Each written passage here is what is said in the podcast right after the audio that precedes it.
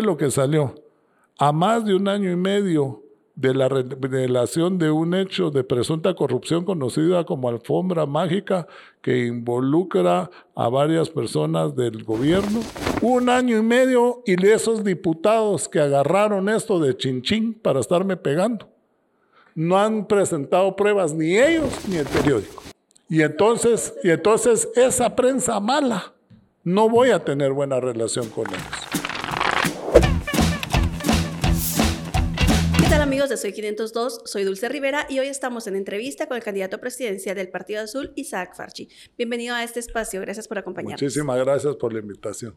Bueno, vamos a empezar de materia. Nos gustaría primero que nos contara quién es Isaac Farchi. Bueno, Isaac Farchi, un guatemalteco, nací aquí en Guatemala, aquí crecí, hice mis estudios de primaria, secundaria. Y cuando salí para la universidad me fui al Tecnológico de Monterrey en México.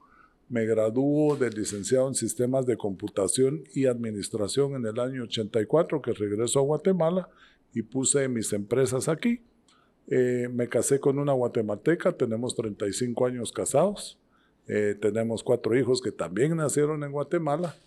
Y en el año 2000, por situaciones de seguridad, tuve la necesidad de irme del país. Yo tengo una doble nacionalidad, soy guatemalteco, pero soy también israelí. Así que emigramos a Israel, donde vivimos los últimos 20 años hasta el 2020-19 más o menos. ¿Cómo es que llega usted al Partido Azul? El Partido Azul lo formamos nosotros. Después de que estuvimos en la campaña del 2019, nosotros nos dimos cuenta que la gente que había en los demás partidos no tenía nada que ver con nuestra mentalidad y lo que nosotros queríamos hacer para, para el país. Ellos tienen agenda personales hasta el día de hoy, nosotros teníamos una agenda nacional. Entonces decidimos formar el Partido Azul para precisamente poder ser nosotros lo que decidimos, qué se hace con el partido, quiénes van, por qué van y lo más importante, quiénes van a estar en el partido. Como es un partido nuevo, ¿cómo están haciendo con el plan de, de gobierno? Cuánto tiempo les ha demorado también, pues no solo la formación del partido, sino también empezar a pensar, bueno, qué propuestas vamos a llevar.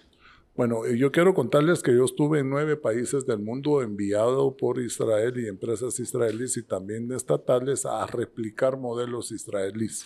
El plan de gobierno ya lo teníamos.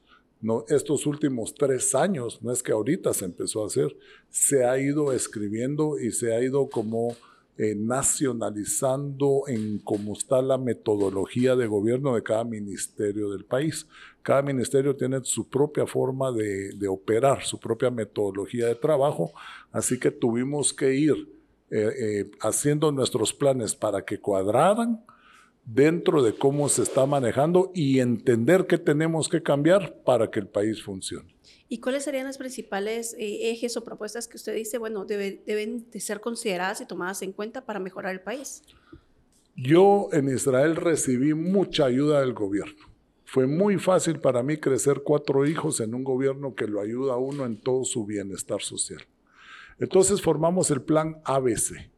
¿Qué es lo que más la persona necesita todos los días? Alimentación. Esa es la A. Ahí adentro está la agricultura, está la desnutrición, la canasta básica, etc. La B del ABC es bienestar social.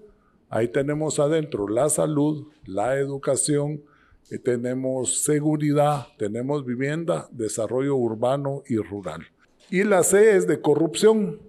Corrupción es un ataque frontal a la corrupción, un ataque frontal a la impunidad, un ataque a todo el abuso de poder de parte de los diputados, los alcaldes y la misma gente de la presidencia, el apoyo a eh, fortalecer el sistema de justicia y al Ministerio Público.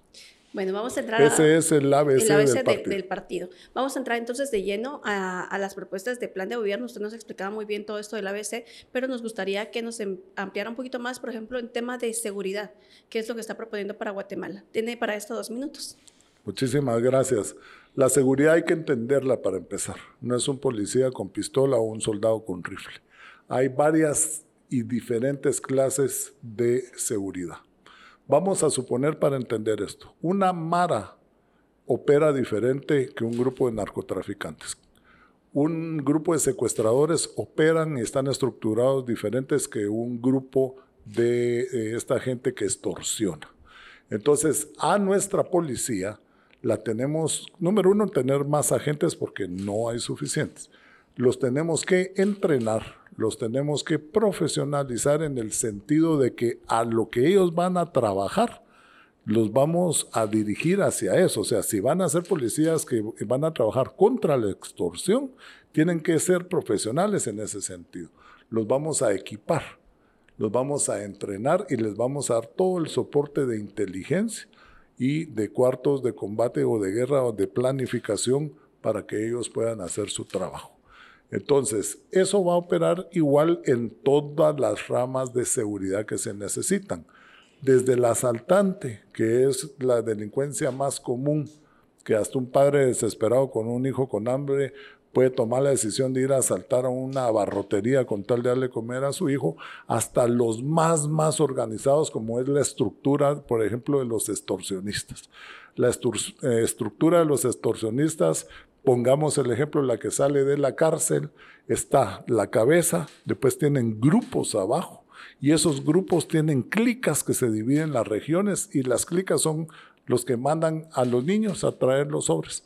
Tenemos que saber entrarle a toda esa estructura, porque si solo quitamos la cabeza, cualquiera de los grupos de abajo se vuelve el nuevo líder y sigue funcionando. Hay que saber trabajar seguridad y yo sé trabajar seguridad, ya lo he hecho en otras, eh, otras partes del mundo con mucho éxito. ¿Cómo se lograría hacer este cambio con la policía eh, si vemos que ahorita el tema de presupuesto para para la Policía Nacional Civil es reducido y muchas veces toca que los agentes estén colocando de su dinero para la gasolina, para reparar patrullas, incluso para las balas. Precisamente por la corrupción que hay en las, en las direcciones de la policía. Una de las situaciones que es lo, lo primero que nosotros tenemos que hacer es limpiar esos grupos de corruptos dentro de la dirección de la Policía Nacional. Mire, el 90%, 95% de la policía tiene vocación, quiere servir, pero ahora les están cobrando hasta para entrar a la escuela. Y sí hay dinero para, para inversión, inclusive en el, en el presupuesto de este año. Lo que pasa que no es suficiente. Somos 17 millones de habitantes, somos 340 municipios en 108 mil eh, eh, kilómetros cuadrados. No es suficiente lo que tenemos, menos para agarrar grupos y especializarlos. Entonces, nosotros en el siguiente presupuesto vamos a, hacer lo que se necesita en base a nuestros planes para que la policía y, y, todas las de seguridad, porque aquí también después hablaremos del ejército, tengan de verdad lo que acabamos de decir, su profesionalización, equipo, etcétera, que ellos necesitan para poder hacer su trabajo. Durante su exposición hablaba de que a veces había un padre que robaba para darle de comer a sus hijos y ahí entramos al tema económico, digamos que la economía en guatemalteca está sufriendo y pues muchas personas se están quejando eh, realmente de que no les alcanza el dinero. Eh, ¿Cómo ayudar a esas personas o cómo mejorar las condiciones de vida? Condiciones de vida y oportunidades de trabajo son dos situaciones que vienen agarrados de la mano, pero son diferentes. Si nosotros pues tenemos mucha gente. ¿Se acuerda que en el plan B le dije desarrollo urbano y rural? Porque hay gente que ya tiene su casita, hay gente que tiene trabajo, pero donde viven es un desastre. Pasa un río de aguas negras, no les llega el agua potable, entonces eso vamos a tocarlo después. Pero las oportunidades de trabajo nosotros vamos, a, por medio de nuestra agenda legislativa, traer a Guatemala una seguridad jurídica a todos los inversores que quieren venir. Nosotros tenemos ya un 21 grupos de inversores que han venido y han conocido Guatemala y quieren invertir aquí. Pero así como estamos ahorita, mejor se van a otros países, inclusive vecinos. Tenemos guatemaltecos. Yo me he encontrado guatemaltecos invirtiendo en Costa Rica, en El Salvador y más triste en Nicaragua. ¿Por qué? Porque se sienten más seguros y tienen más incentivos allá que en Guatemala. Entonces, número uno, tenemos que arreglar la agenda legislativa para certeza jurídica. Y número dos, entonces podemos abrirnos al mundo a que vengan no solo nuestros inversores guatemaltecos, sino que los inversores extranjeros. Eso va a traer a la economía nuevas plazas de trabajo, dinero fresco, y ahí entonces viene el bienestar del que usted habla.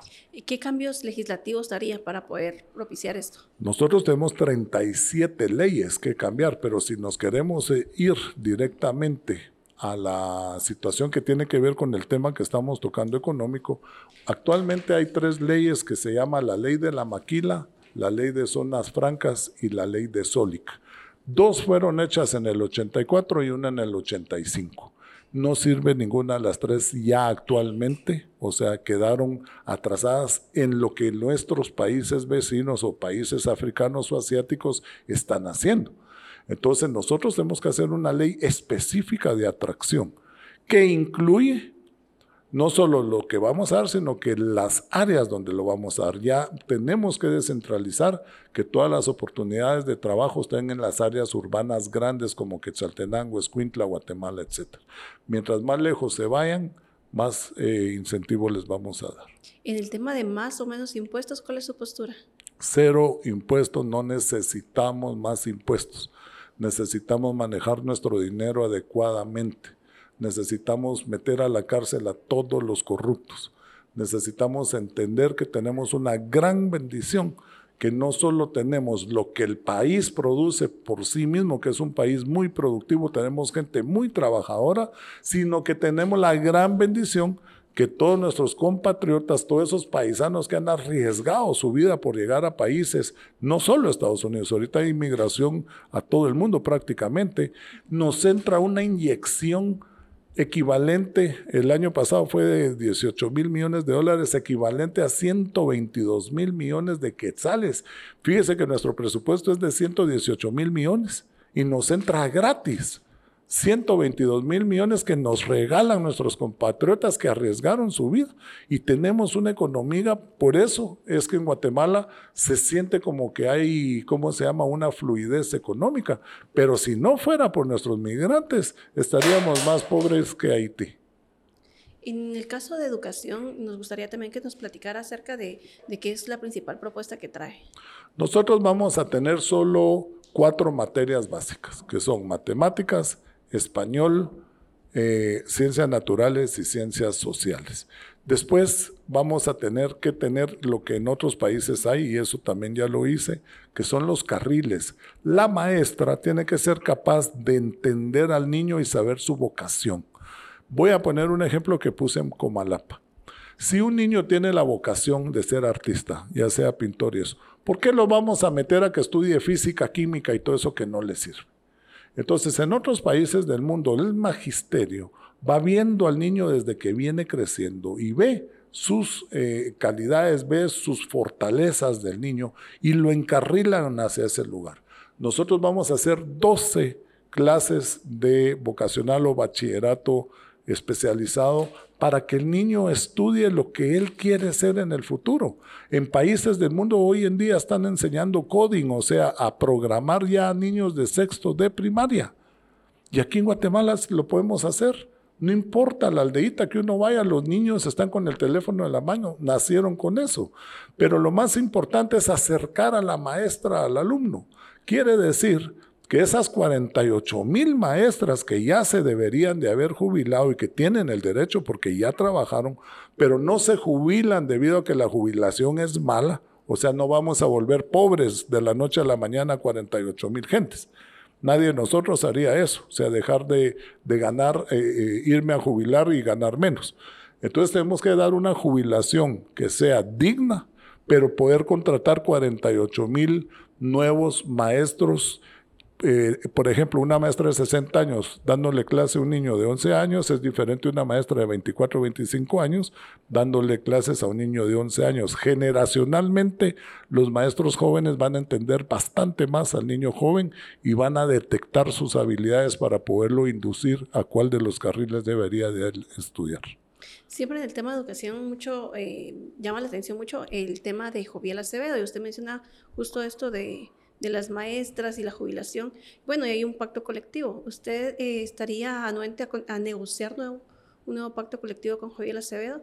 ¿Y cuál sería No, su- con él? Acevedo no. Es que él no es el dueño del sindicato. Pero, pero, digamos, es una figura muy Es una figura, pero no quiere decir que hay aquí. Yo quiero ne- negociar con los maestros. Yo quiero que el bienestar le llegue a todos los maestros y no solo a Joviel y su grupo.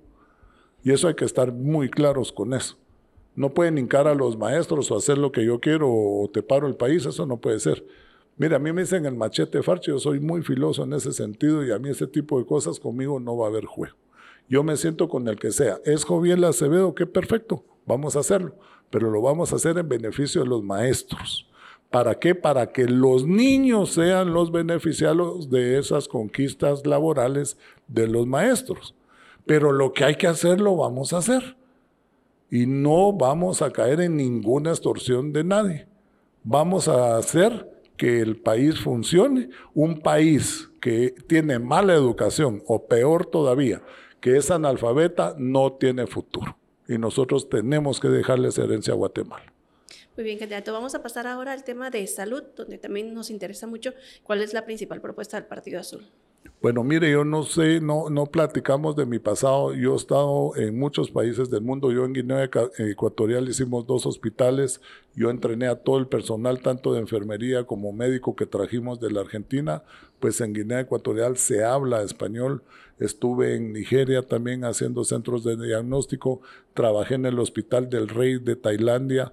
Hice un hospital de rehabilitación en Latvia. Yo he estado muy, estuve en el Hospital Kirchner de, de Argentina trabajando situaciones de trasplantes. Yo de salud sé bastante y en muchos países del mundo lo he hecho funcionar. Mi negocio hoy en día en Israel es el turismo médico. Estoy muy relacionado a la salud. Y en Guatemala, gracias a Dios, tenemos mucha gente, buenísimos doctores, buenísimas enfermeras, pero la metodología de trabajo es pésima. Y no solo eso, la corrupción en el Ministerio de Salud es una de las peores de todo el país. No podemos jugar con la salud de nuestra gente. No puede un niño entrar caminando y salir en una caja de madera con los pies para enfrente.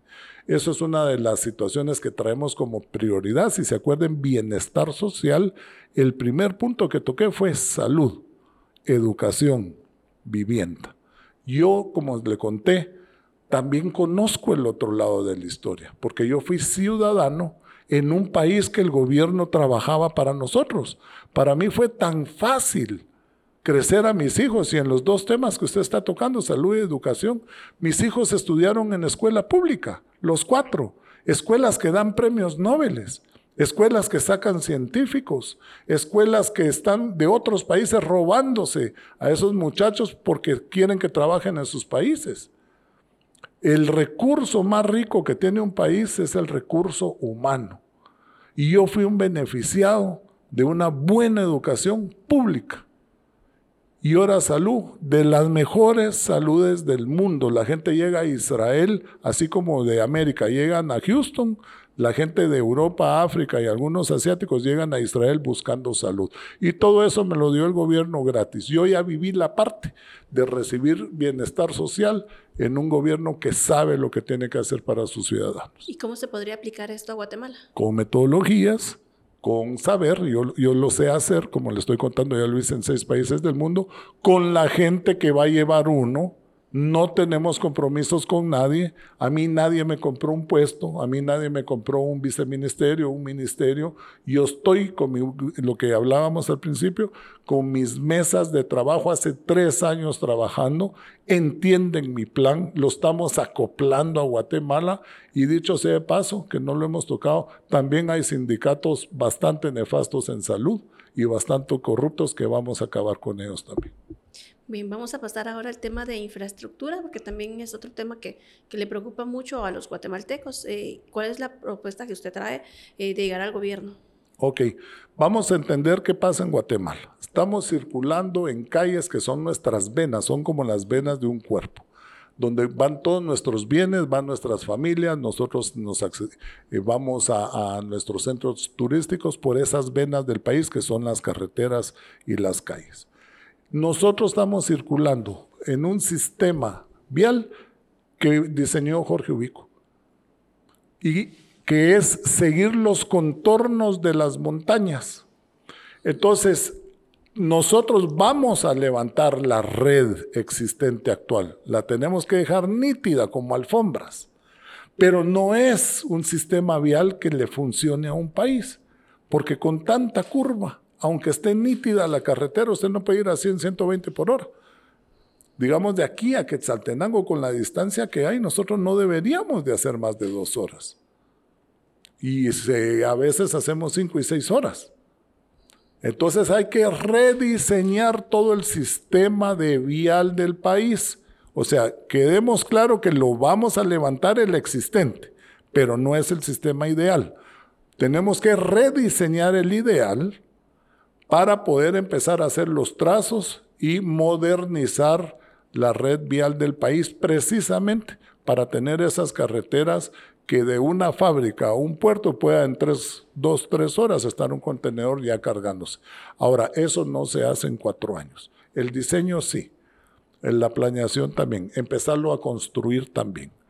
Pero se necesita entre cuatro y doce años para acabarlo integralmente. Quiere decir que quede listo el nuevo sistema vial de Guatemala y podernos pues pues dejar el otro obsoleto como calles secundarias de, apoyo, digámoslo así. Teniendo en cuenta que este es como un proyecto a, mediano eh, plazo, ¿qué proponen para que se pueda realizar? ¿Está la idea de alianzas públicas privadas o que esto sea propiamente del Estado? Fíjese que eh, hay partes que tienen que ser propiamente del Estado, obviamente. En todo el mundo eh, funcionan las alianzas públicas privadas. Hay que acordarse que estas alianzas son de concesión. O sea, se licita la construcción, pero no se, no, se, no se da en propiedad, digamos así, los terrenos siguen siendo del Estado. Entonces nosotros podemos, como todos los países civilizados del mundo y que son de eh, países de primera, han entendido que a veces la inversión sobrepasa la capacidad del gobierno, más un gobierno como el de Guatemala que tiene que invertir en otras cosas como salud y todo lo que hablamos, vivienda, invertirle a los jóvenes. Entonces las alianzas públicas privadas para eso sirven, para que alguien venga vía una concesión a invertir en un bien que al final es del país, nos va a quedar a nosotros. Seguimos con la entrevista al candidato presidencial del Partido Azul, Isaac Farchi, y vamos a la siguiente sección para conocer un poco más eh, sobre sus posturas o que pudiera tomar de llegar al gobierno. Pero primero quisiéramos saber quiénes están financiando la campaña presidencial que tiene usted. No tenemos un solo financista. Nadie nos compró un solo puesto. No llevamos un solo diputado que está actualmente en funciones, ni uno solo, y las listas ya están afuera, pueden corroborar lo que les digo. No llevamos un solo alcalde en funciones, ni uno solo. No le debemos a nadie ningún puesto. No tenemos deuda política con nadie. Por lo tanto, somos el partido más pobre de Guatemala. Nosotros vamos a nuestras planes hormigas y la gente nos pide una gorra, una camiseta, les decimos, señores, no tenemos, tenemos nuestro trifoliar, lo podemos platicar con ustedes y no tiene idea lo bien recibido que ha sido eso porque nosotros mismos nos pagamos nuestras camisetas, porque sí vamos uniformados, nosotros pues no tenemos para regalar. Digamos que cada quien o cada candidato está colocando de su dinero para... Eh, sí, de hecho usted puede ver los informes del partido, creo que somos el único partido que lo tiene publicado en su página. Se pueden meter a la página del Partido Azul, ahí dice reportes mensuales al TSE y lo tenemos públicamente para que lo vea hasta con nombres. Y si no, pues la información es pública, pueden ir al TSE a pedirlo. Eh, pero nosotros no tenemos grandes gastos, eh, eh, gasolina, hotel. hemos hecho juntas en un garage donde damos café y champurradas. No somos de, de, no es la política nuestra, no es la política electorera.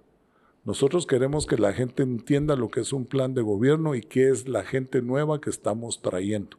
Por eso la ley de no diputados y no alcaldes les llegamos a presentar a la gente que llevamos los planes que tenemos, solo para que sepa, hemos visitado los 340 municipios y más de 2.000 comunidades en los últimos tres años.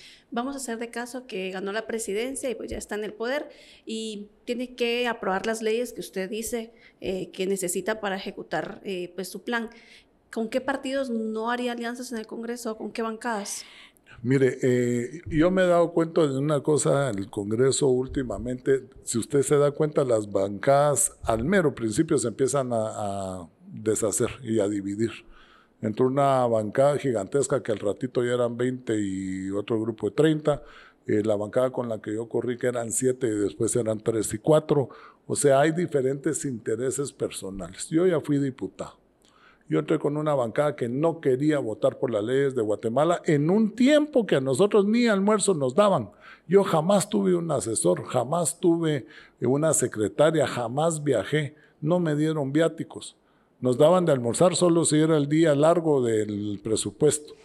Pero hoy en día hay muchos diputados buenos y van a entrar buenos, eh, con los que podemos aliarnos si y solo si no son extorsionistas. Los mayores extorsionistas de un presidente se llaman diputados. Los que se quieran sumar a beneficiar a Guatemala con nuestros planes de gobierno van a ser más que bienvenidos, pero no comprar la voluntad por convicción. Y aparte les vamos a hacer propaganda. Vamos a decir, el diputado tal, el diputado tal y el diputado tal apoyaron la ley de beneficio de Guatemala. Espero que la nueva legislatura esté llena de guatemaltecos que quieren cambiar a nuestro país. Otra situación que le enfrentará al próximo presidente es eh, la elección de la fiscal general, porque en 2026 termina el periodo del actual. Si a usted le llega en la terna final, luego del proceso de, la comisión de postulación, el nombre de Consuelo Porras, ¿usted la consideraría para que continuara en el cargo? Ya estuvo dos veces, ya hizo lo que podía hacer. Eh, su trabajo, pues ya todos sabemos el, trabajo que ha hecho eh, bastante mediocre. Yo creo que ella ya pasó sus dos eh, periodos, hay que darle oportunidad a nuevas gentes, a nuevos profesionales, a nueva gente que quiere eh, hacer ese, que está preparada para el cargo. Porque hay muchos buenos guatemaltecos y sabe qué va a pasar si ven un buen gobierno, si ven un gobierno limpio, más gente se va a querer postular. Vamos a tener donde eh, poder nosotros escoger mejor gente. Ahora bien, ¿cuál sería su relación con la prensa? Buena como hasta el día de hoy, siempre y cuando no me pase lo que ya me pasó. Toda la bola de la alfombra mágica salió de la prensa del periódico. Y hoy Chepe Zamora está en la cárcel por eso. Y dos diputados agarraron la bola del peladero para empezarme eh, a tirar a mí.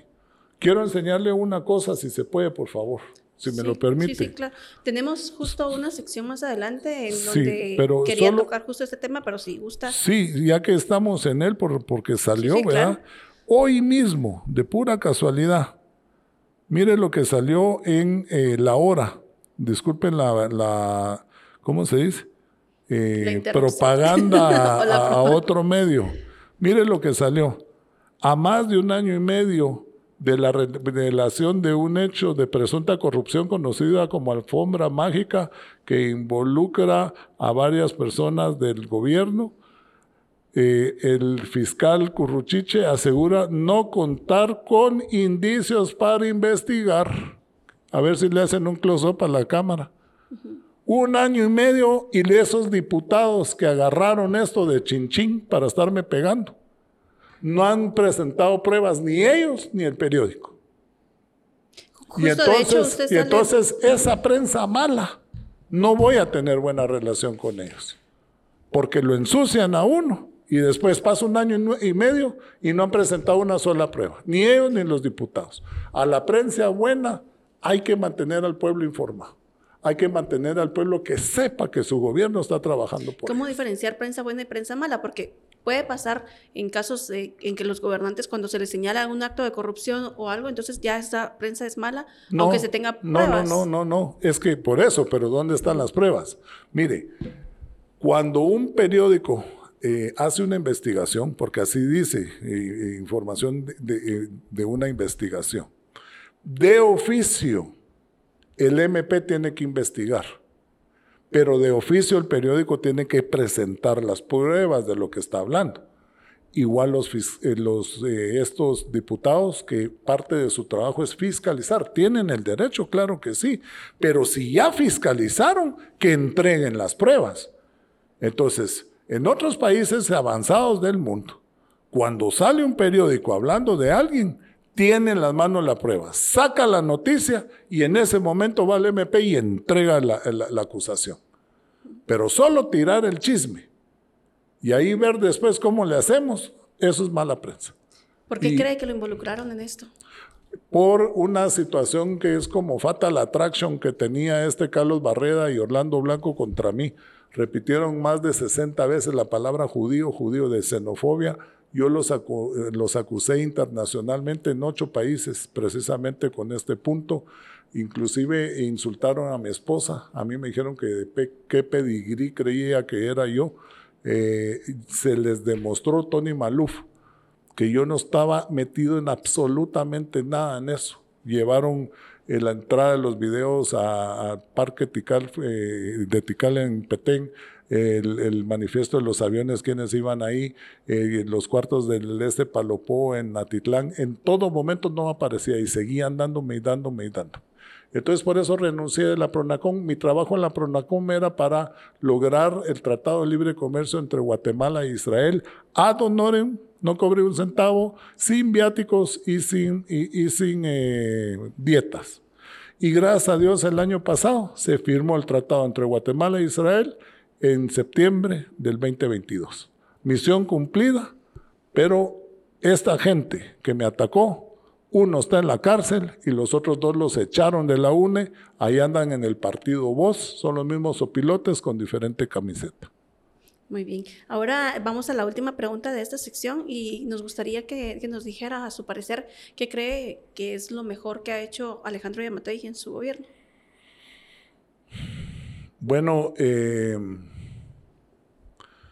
el manejo de la crisis al principio de, del COVID yo creo que todos los guatemaltecos nos unimos a, hasta decía la gente, yo sí tengo presidente, se acuerda que hicimos caso de encerrarnos y todo eso.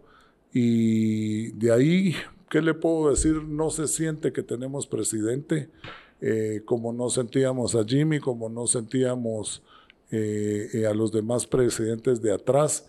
no lo, yo sí califico el gobierno del presidente Yamatei como bastante deficiente. Yo quiero que usted entienda una cosa. Yo vengo 20 años de vivir en otros países del mundo. Ahí se califican a los políticos de buenos, mediocres, deficientes. No se insulta, no se... Yo sí siento que la, la presidencia de Yamatei es deficiente. Ahora, ¿qué opina de la figura que, ha fungido el vicepresidente Guillermo Castillo? Bueno, de todos he sabido el problema entre ellos dos.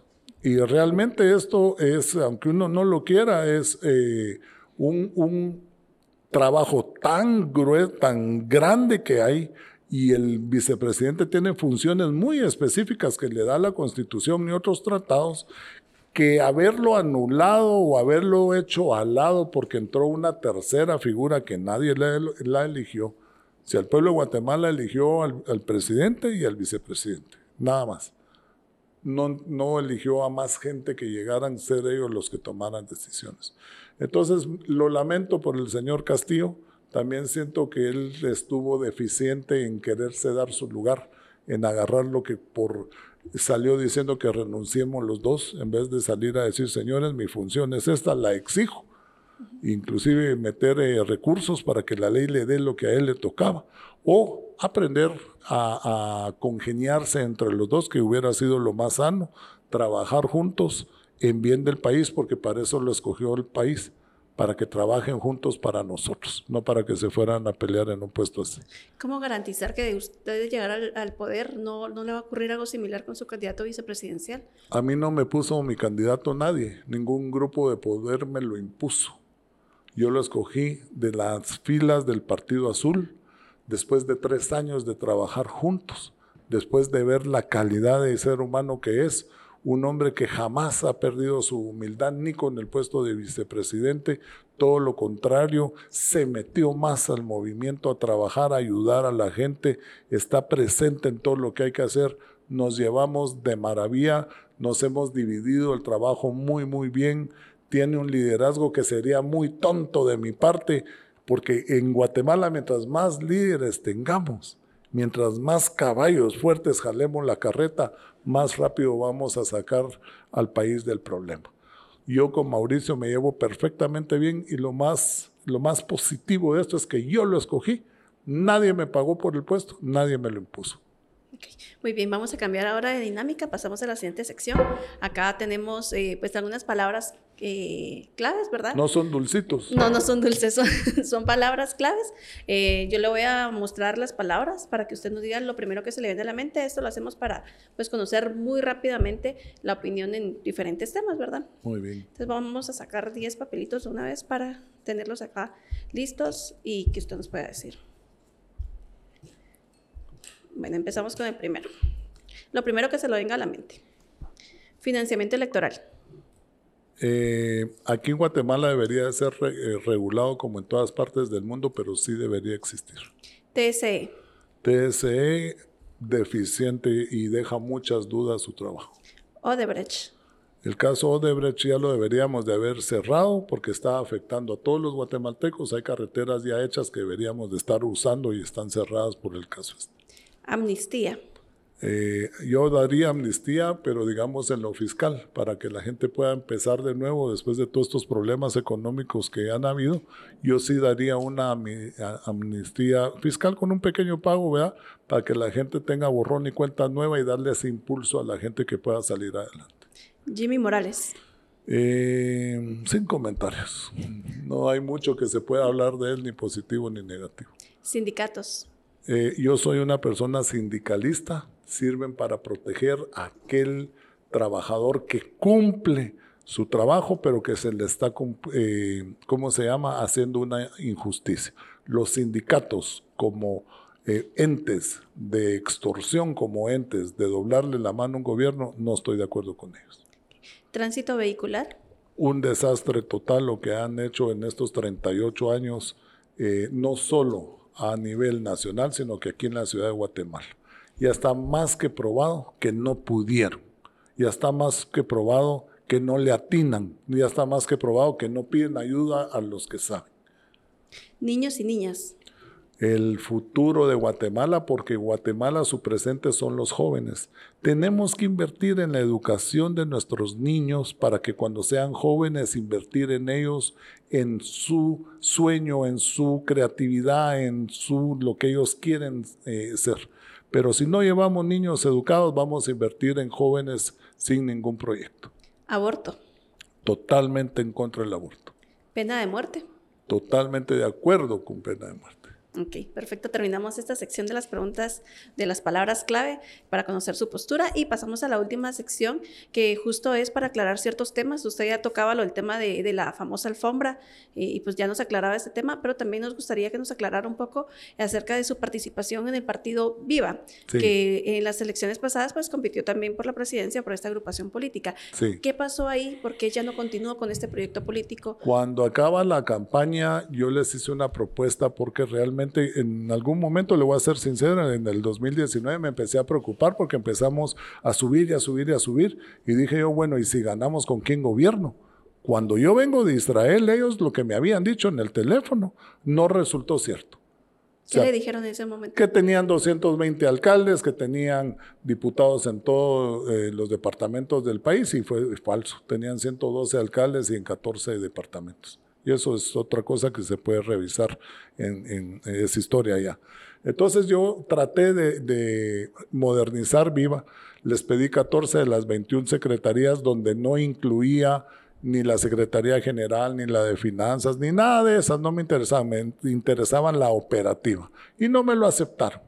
Entonces les di las gracias. Ellos también me dieron las gracias públicamente me dijeron que era un caballero que había cumplido a lo que había venido, pero entonces eso fue una bendición al final porque fue lo que me empujó a mí. Entonces, hacer el partido azul con gente que piensa, que quiere actuar y que es la nueva generación de políticos para Guatemala. ¿Por qué participó con Viva y en ese momento no tenía otras ofertas o creía que era el partido más idóneo? No, no, no. Yo tuve tres ofertas durante toda mi vida de otros partidos. La primera la rechacé porque mis hijos eran muy chiquitos y estaban todavía en el colegio en Israel. La segunda la rechazo porque cabal me llama a otro partido cuando mis hijos estaban en el ejército. En Israel el ejército es obligatorio.